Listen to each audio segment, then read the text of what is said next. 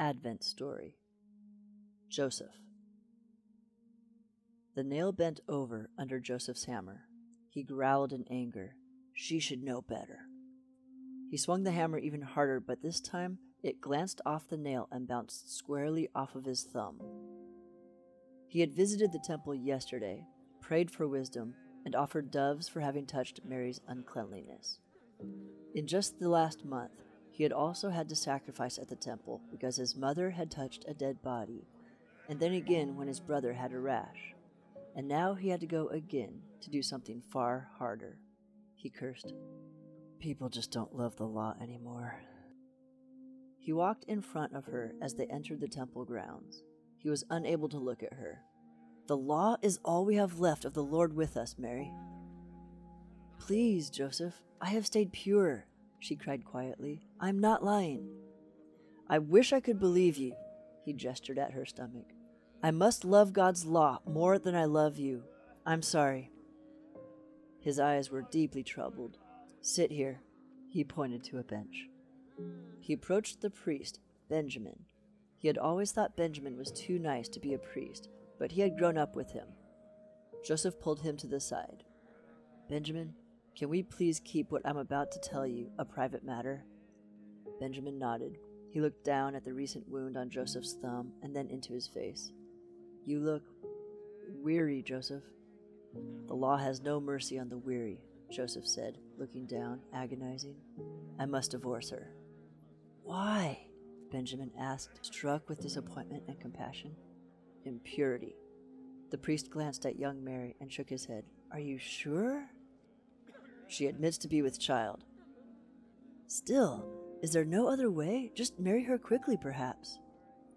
You tell me. Will not the Lord see? Benjamin took a couple deep and shaky breaths and looked towards the other priests. He shook his head, and after a long moment, he turned and said, I will get the bill of divorce. Joseph walked over to Mary, sat down, and forced himself to take her hand. It seemed to be the lifeline she needed at that moment. You can rest now, Joseph, Mary said tenderly. I know you carry so much, and you are trying to do what's right. He squeezed her hand. She was such a good woman.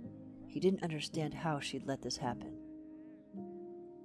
A moment later, his head slumped against Mary in sleep. She held it tenderly.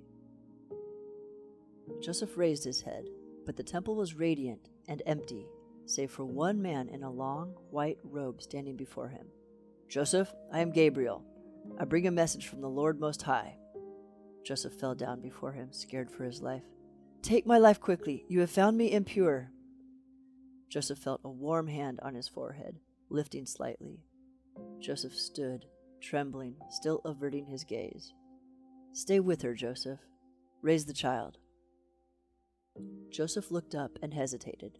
He nodded, but then mumbled, But you are asking me to break God's law.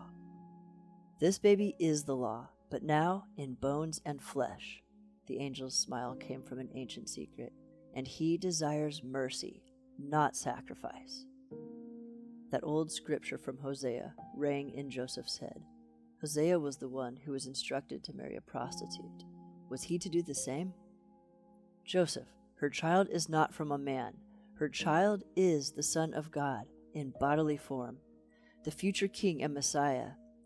Yes, the ancient I am. And God's law came from this very person in her womb. But his face was fighting to believe, though he still could not look at the angel fully. The angel took Joseph's chin and lifted his eyes to his. Warmth flowed through Joseph's body from his touch. We have seen how dearly you have loved the law, Joseph, your reward is to learn to love this baby, and then to let the law love you. Joseph breathed in, and as he breathed out, heavy burdens of duty seemed to crack and tumble off of him.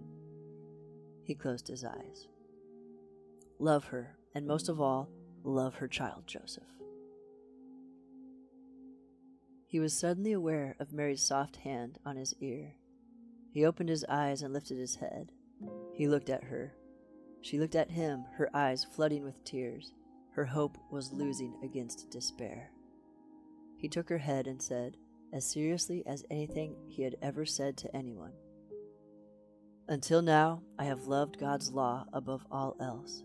But from this day forward, I will love you and your child with mercy, not sacrifice, for the law has come to love us.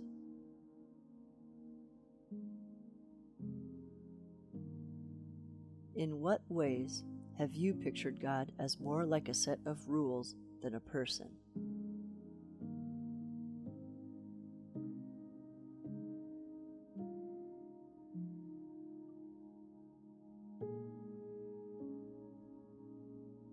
Has trying to follow those rules ever prevented you from loving someone well?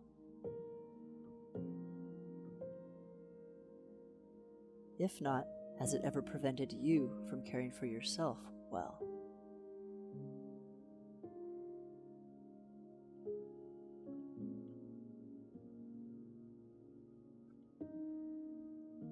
Remember that God is a person who loves before he is a set of rules.